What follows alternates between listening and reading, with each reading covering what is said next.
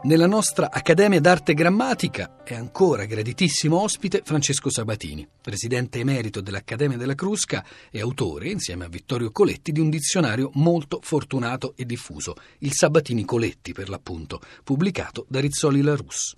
Veniamo a Giuseppe che ripropone quello che possiamo chiamare un tormentone. Vabbè, una cosina da poco, però è talmente frequente questo uso e fastidioso. Si tratta di quell'affatto che vorrebbe avere valore negativo. Sono d'accordo con Giuseppe, bisogna evitarlo, bisogna dire niente affatto, nulla affatto, eccetera. Si sa che tutti usano affatto o per, interpretano affatto in senso negativo e la lingua spinge un po' verso questa direzione, però fa parte della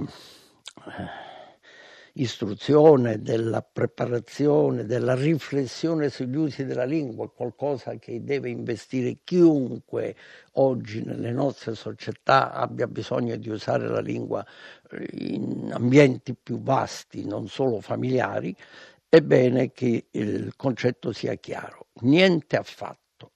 Lo stesso vale per quell'assolutamente che ha dato luogo a famosi, famose battute in, in dibattimenti giudiziari, eh, col quale si cerca di, in certe situazioni si è cercato di non far capire se sì o no, e invece assolutamente di per sé significherebbe sì, o diciamo niente affatto, eh, assolutamente no, eh, e allora è chiaro, ma altrimenti eh, evitiamo di tagliare la testa o la coda a questi avverbi. Niente affatto.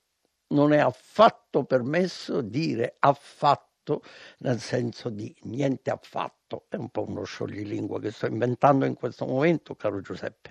Una domandina che mi ero posto anch'io si trova scritto nelle cronache a proposito di gestione di società, aziende, eccetera, il CEO tal dei tali, cioè il CEO.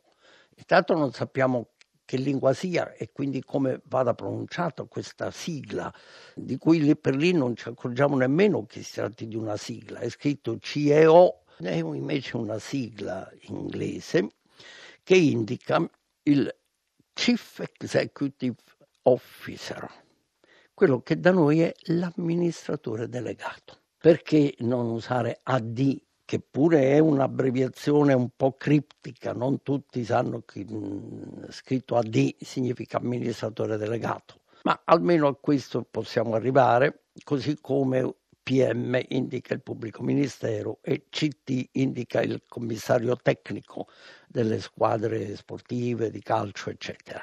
Evitiamo questo CEO dal momento che abbiamo un equivalente in italiano preciso e di più facile risoluzione.